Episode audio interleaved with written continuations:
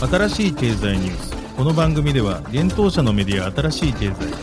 ブロックチェーン仮想通貨フィンテックに関する日々のニュース解説を平日毎日音声コンテンツでお届けしています。そして新しい経済ではブロックチェーン仮想通貨に関するニュース解説記事やインタビュー記事学習記事などのたくさんのコンテンツを掲載しております。ぜひ新しいひらがな経済漢字で検索してメディアもチェックしてください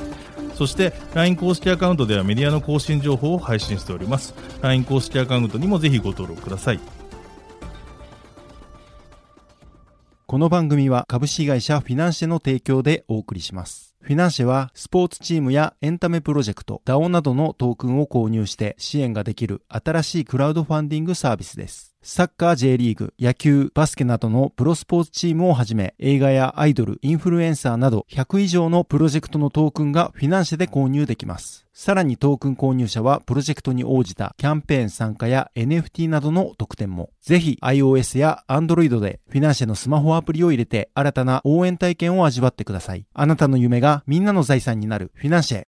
新しい経済編集部の大津賀です。はい、本日は5月の13日金曜日です。今日のニュース行きましょう。バイナンス、大暴落、テラ、ルナの多数の現物取引ペア廃止、BUSD のみ対応。国内初、ビットコインとイーサ担保に個人向け不動産ローン、フィンターテック提供。SBI がリミックスポイントと資本業務提携、ビットポイントジャパン株式51%取得も。チェイナリスが約220億円調達、評価額約1.1兆円に。NFT サッカーゲームのソーレアが MLB と提携、NFT 野球ゲームリリースへ。FTXCEO サムの株式取得でアメリカロビンフッド株価上昇。キャシーウッド率いるアークインベスト、アメリカコインベース株約3.7億円分を押し目買い。三井住友銀行ブロックチェーン活用カーボンプレイスに参画。EY ブロックチェーンのモニタリングツールリコンサイラーの製品版リリース。OpenC NFT の不正コピー防止システム導入と公式バッジの仕組み更新。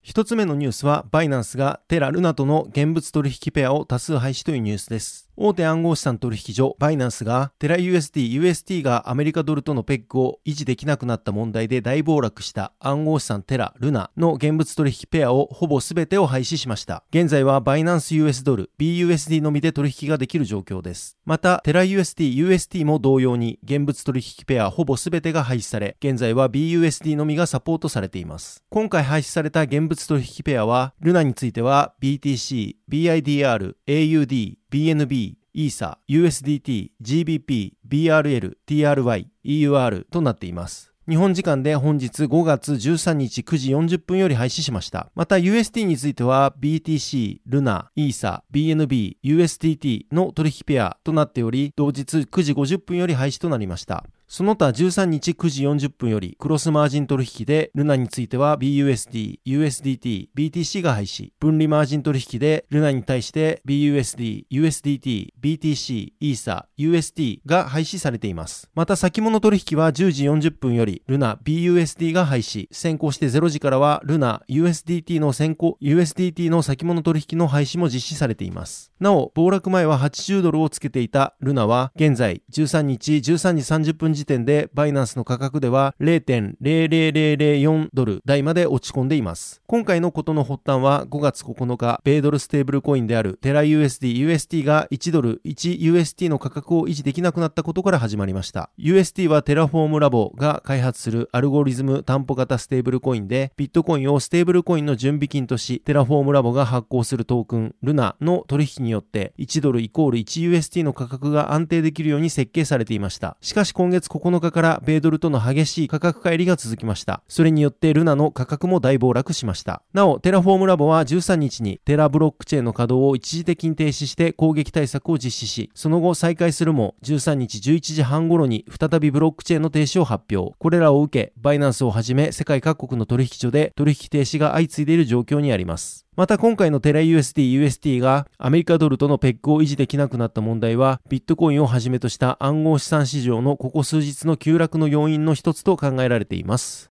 続いてのニュースは国内初暗号資産担保型不動産ローンというニュースです。大和証券グループとクレディセゾンの合弁会社フィンターテックが提供するデジタルアセット担保ローンで個人の不動産購入目的への利用対応が開始したことが5月13日に分かりました。同社によると暗号資産を担保とした不動産ローンは日本初になるといいます。フィンターテック提供のデジタルアセット担保ローンは暗号資産を担保に法定通貨の融資をするサービスです。返済期日までは月々の元本返済、利息支払いがどちらも不要になっています。なお、このサービスの利点は保有する暗号資産を売却せずに融資が受けられる点となっています。このサービスは20年4月より事業者向けに提供を開始し、昨年11月より個人向けにサービス展開されています。また、当初対応通貨はビットコインのみでしたが、今年2月よりイーサリアムのサポートも開始しました。発表によると今回対応を開始した個人の不動産購入目的での貸し入れについては、年収による制限なしで利用可能なサービスービスになるということです。融資額は200万円以上10万円単位で最大5億円となっており、貸付利率については実質年率4.0から8%となります。担保対象となる暗号資産はビットコインとイーサリアムで、共に担保掛け目は50%とのことで、保証人は不要となるようです。ちなみに担保掛け目とは、担保の価格より低く評価する際の比率のことです。また、契約期間は延長ありの1年間で、期中の全額返済は可能となっています。返済方式については、元利一括返済方式、返済回数1回で、延長時は利息のみ返済が必要だと言います。また、遅延損害金は年率15%となり、担保となる暗号資産での弁済も可能ということです。なお、融資に際しては、所定の手続き及び審査があり、購入する不動産の売買契約書の提示が必要となるということです。発表によると、今回不動産購入目的利用へ対応したのは、海外で暗号資産担保ローンが自宅、セカンドハウス、別荘などの不動産購入に活用され始めており、同様のサービスを求める声が多く寄せられたからということです。なお、今年4月から MUFG 出資のアメリカブロックチェーン企業であるフィギュアテクノロジーズがアメリカで暗号資産担保の住宅ローンサービスを開始しています。このサービスにおいてもビットコインとイーサリアムが対応していますが、最大の融資金額は約24億円で、ローン期間は30年となっています。サービスを利用するためには、融資額と同等のビットコインとイーサリアムを担保する必要があるといいます。利息については年間5.99%から6.018%となっており、アメリカの一般的な住宅ローン金利と比べると割高となっているようです。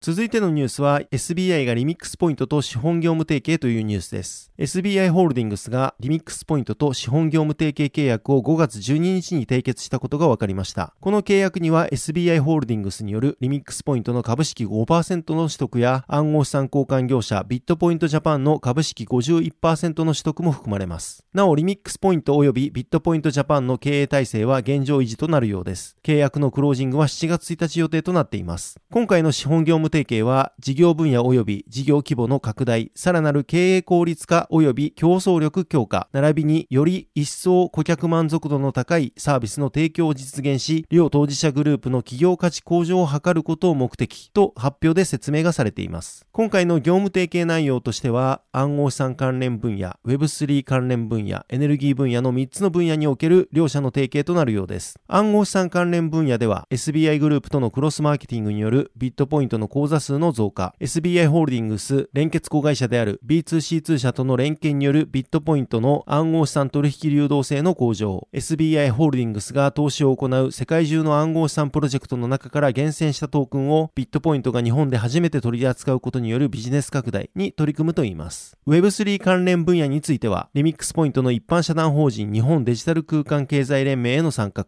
と、メタバースを含む Web3 及びこれに関する事業の推進における協業、そしてメタバース関連ファンドの共同蘇生運用に取り組むということです。またエネルギー分野では再生可能エネルギー利用の電源共同開発、PPA 事業の全国展開における協業に取り組むということです。なお PPA 事業とは電力事業者が需要家から発電システム等に関わるスペースの提供を受け、発電システム等を設置し、需要家に対して当該発電システム等による電力を供給することにより事業コストの回収を図る事業モデルのことです。そして取得株式の詳細についてですが、SBI ホールディングスは東京証券取引所スタンダード市場に上場するリミックスポイントの発行済み株式総数1億1653万700株3月31日現在のうち5.0%相当の普通株式を市場内取引で取得するといいます。なお昨年9月30日時点でのリミックスポイントの大株主及び持ち株比率は楽天証券が2.53%、SBI 証券が1.28%となっています。また SBI ホールディングスの連結子会社の SBI ファイナンシャルサービスズがリミックスポイント連結子会社である株式会社ビットポイントホールディングスからビットポイントジャパンの発行済み株式総数12万8400株のうち51%の普通株式を127億5000万円で譲り受けるということです。リミックスポイントの代表取締役社長 CEO であり、ビットポイントジャパンの代表取締役会長の小田元気氏は自身のツイッターで株式譲渡によりリミックスポイントにおけるビットポイントの収益取り込みは49%になりますが、収益が倍以上になれば実際の収益は高まる可能性がありますとコメントもしています。また今後は将来的にビットポイントを国内外の株式市場に上場させる可能性も視野に入れ、両社にてビットポイントの経営を行っていくということです。続いてのニュースは、チェイネレスが約220億円調達で評価額約1.1兆円にというニュースです。アメリカブロックチェーン分析企業のチェイナリシスが民間企業向けビジネスの倍増に向け、シリーズ F ラウンドで1.7億ドル、日本円にして約220億円の資金調達を完了し、企業評価額が86億ドル、日本円にして約1.1兆円に達したことが5月12日分かりました。チェイナリシスは昨年6月、シリーズ E ラウンドで1億ドル、当時の価格で約120億円の資金調達をを行い、企業評価額は42億ドル、約4400億円となっていました。今回の資金調達は、シンガポールの政府系ファンド、ソブリンウェルスファンドである GIC が主導しました。また、E ラウンドに参加したアクセル、ブラックストーン、ドラゴニア、ファンダースクラブの追加出資に加え、新たにバンクオブニューヨークメロンとエマージェンシーキャピタルも出資参加したということです。今回調達した資金は、製品イノベーションへの投資を継続し、顧客の需要に応えるため、グローバル事業の規模拡大に利用する予定ということです。また、チェーナリシスはリスク管理及びビジネスインテリジェンスツールの強化をするため、ディファイ分析ツールやクロスチェーン調査、トランザクション監視機能などのデータプラットフォーム構築に継続的に投資しているといいます。チェーナリシスはブロックチェーン上の暗号資産取引を追跡してクラスタ化し、考えられるリスクや脅威となる行為者を特定するソフトウェアを提供している企業です。チェーナリシスはこれまで暗号資産業界向けの制裁データ審査ツール無料提供や、サイバー犯罪の調査分析ツール提供のエクシジェント、及び政府機関のコンサルティング企業アバックスの買収、そしてデジタル資産管理会社 NYDIG との長期パートナーシップ契約を締結しています。またビットコインのライトニングネットワークのサポートも発表しています。ます。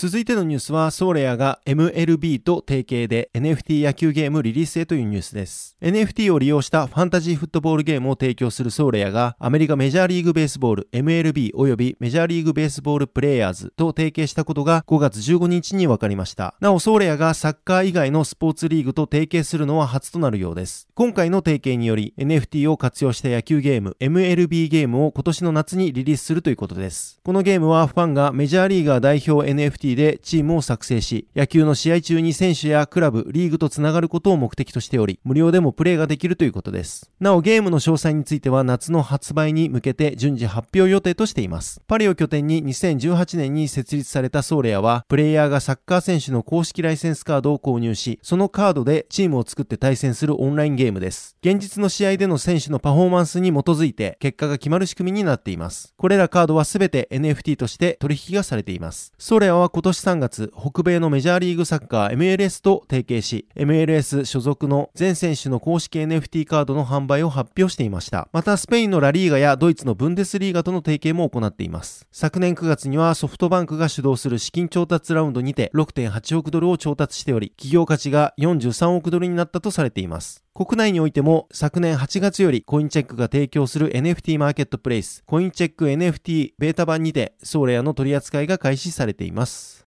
続いてのニュースは FTXCEO サム・バンクマン・フリード氏がロビンフッド株取得というニュースです。暗号資産デリバティブ取引所 FTX 及び FTXUS の CEO サム・バンクマン・フリード氏が米国で人気の投資アプリロビンフッドを提供するロビンフッドマーケッツの株式7.6%を取得したことが分かりました。アメリカ証券取引委員会 SEC に提出された書類によるとフリード氏は IT 関連企業エマージェントテクノロジーを通じてロビンフッドの株式5627万3469株を取得したということです。また、フリード氏によるロビンフット株取得の報道を受け、時間外取引でロビンフットの株価は20%以上値上がりしました。ロビンフット株の12日の終値は8.56ドル、約1100円のため、フリード氏の株式評価額は約619億円、4.7億ドルとなります。フリード氏は SEC の書類にて、取得した株式は投資として保有することを意図しており、ロビンフットの経営に影響を与える目的はないと説明しています。先月25日にアメリカテスラの CEO イーロン・マスク氏がツイッターの株式を9.2%保有していることが明らかになり、その後マスク氏は約5兆6400億円、440億ドルでツイッターを買収することとなった経緯があります。このようなことからフリード氏は今回のロビンフット株保有が投資目的であることを強調したコメントをしたと思われます。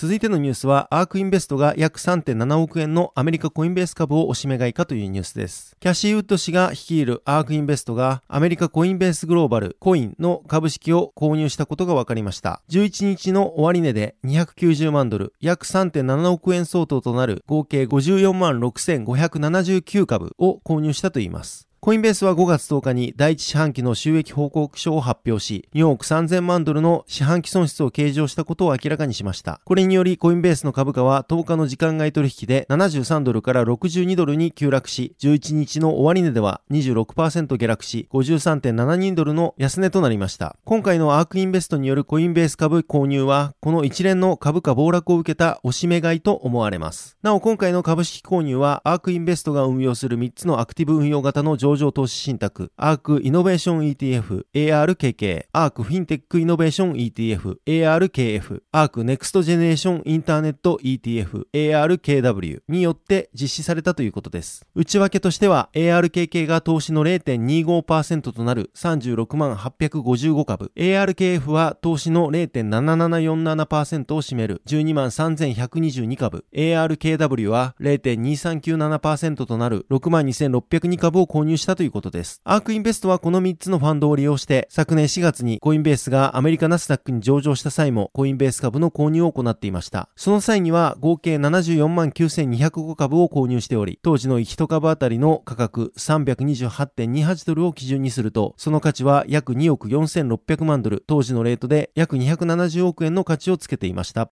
続いてのニュースは、三井住友銀行がカーボンプレイスに参画というニュースです。三井住友銀行がブロックチェーン活用のカーボンクレジット取引決済プラットフォームカーボンプレイスの創立メンバーに参画したことが5月13日分かりました。カーボンプレイスは気候変動問題の解決の促進及びボランタリーカーボンクレジットの活用、市場拡大を目的に開発が進められており、12月の稼働開始が予定されています。なお、ボランタリークレジットとはカーボンクレジットのうち民間の認証機関によって管理されるクレジットのことです。主に民間企業の自主的な温室効果ガス排出量削減に活用されています。カーボンプレスで扱われるカーボンクレジットは国際的に認められた基準に基づき発行されたボランタリーカーボンクレジットで、カーボンプレイスを通じてクレジットの売り手と買い手は信頼性、透明性が確保された方法でカーボンクレジットを売買可能になるということです。なお、カーボンプレイスの創立メンバーには CIBC やブラジルのイタウウニバンコ銀行、NAB、イギリスナショナルウェストミンスター銀行、イギリススタンダードチャータード銀行、スイス UBS 銀行、BNP パリバ銀行といった大手金融機関が名を連ねています。三井住友銀行はカーボンプレイスに参画した理由について、国内外の顧客が質の高いカーボンクレジットに簡単にアクセスする機会を提供するためと説明しています。なお、カーボンプレイスはイーサリアム関連技術開発企業のアメリカコンセンスが提供するプライベート型のイーサリアムプラットフォーム上に構築されているようです。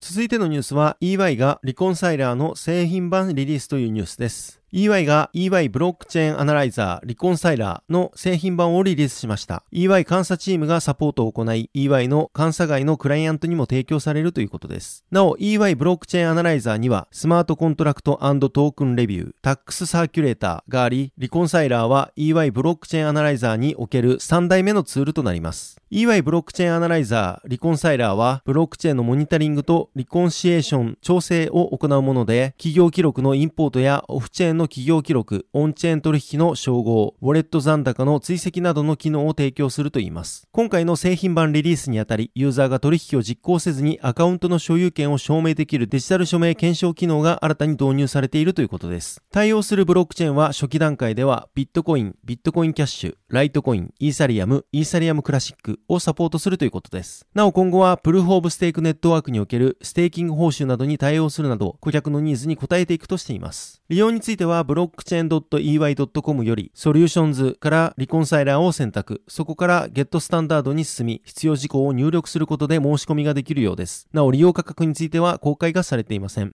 続いてのニュースは OpenC NFT の不正コピー防止システム導入と公式バッジの仕組み更新というニュースです。大手 NFT マーケットプレイスの OpenC が NFT の不正なコピーミント、鋳造発行防止システムの導入及びコレクションバッジに関するアップデートをしたことが5月11日に分かりました。昨今 NFT ブームが世界規模となっている中、NFT の模倣や盗作が大きな問題となっており、OpenC は新たに2つのコピーミント防止システムの導入とアカウントの検証及びコレクションバッジのシステムを変更したということです。OpenC で新たに導入されたコピーミント防止システムは画像認識技術と人的なレビューです。画像認識技術はコンピュータービジョン技術を活用しており、新たにミントされる NFT を含む OpenC 上のすべての NFT をスキャンし、スキャンした画像を本物の NFT コレクションと照合するシステムということです。なお、スキャンはコピーミントの多い NFT コレクションから始めていくということです。また人的なレビューは画像認識技術を機能させるために削除勧告をレビューし、コピーや反転、加工された NFT を特定していくということです。OpenC はこの2つのコピーミント防止システムを活用し、コミュニティの協力を得て、OpenC 上の既存のコピーミントを全て削除するとともに、新しいコピーミントの出現を未然に防止するとしています。なお、OpenC はすでにコピーミントに特定された NFT コレクションを削除するプロセスを開始しており、今後数週間のうちにプロセスの規模を拡大していく予定ということです。そして、アカウントの検証及びコレクションバッジシステムの変更についてですが、OpenC では運営から認証されたアカウントのプロフィールにコレクションバッジ、青いチェックマークがつくシステムがあります。このコレクションバッジは運営の審査に通るとつき、アカウントが本物であることを証明できます。しかしコミュニティからアカウントの認証資格が不透明かつ手間がかかるといった声があったため、アカウントの検証及びコレクションバッジのシステムを変更したということです。変更内容としては、100イーサ以上のコレクション量を持つアカウントが検証の申請ができる招待制ということです。また、検証済みのアカウントが他アカウントのコレクションバッジを申請でき、申請が承認されると通知が来るといいます。また、専門のカスタマーサポートチームがアカウントの検証及びコレクションバッジの申請に対して7日間以内に対応するということです。なお、すでにコレクションバッジがついているプロジェクトは継続してコレクションバッジがついているということです。